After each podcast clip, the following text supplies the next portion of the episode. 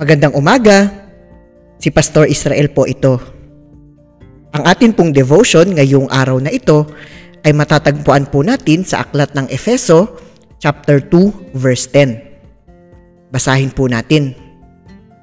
Ganito po ang sinasabi doon. Kung ano tayo ngayon ay gawa ng Diyos. At sa pakikipag-isa natin kay Kristo Jesus ay nilikha niya tayo para sa mabubuting gawa na inihanda niya noon pa man upang gawin natin.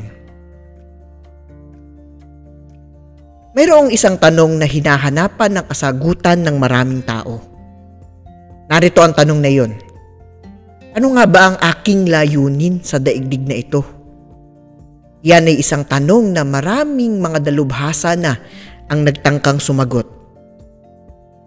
At sa talatang ito mula sa Efeso, ay sinulat ni Pablo Sinasabi sa atin ang kasagutan sa tanong na ito. Kung ano ang ating kalagayan sa buhay, tayo ay nilikha ng Diyos. At ang pagkakalikha niya sa atin ay upang tayo ay gumawa ng kabutihan. Ito ang ating layunin.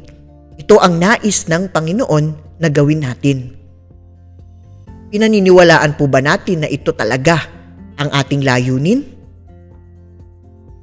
Nawa ay pagsikapan nga po natin na bigyan ng katuparan ang nais na ito ng ating Panginoon. Pagsikapan natin palagi na gumawa ng kabutihan sa ating kapwa sa abot ng ating makakaya. Tayo po ay manalangin.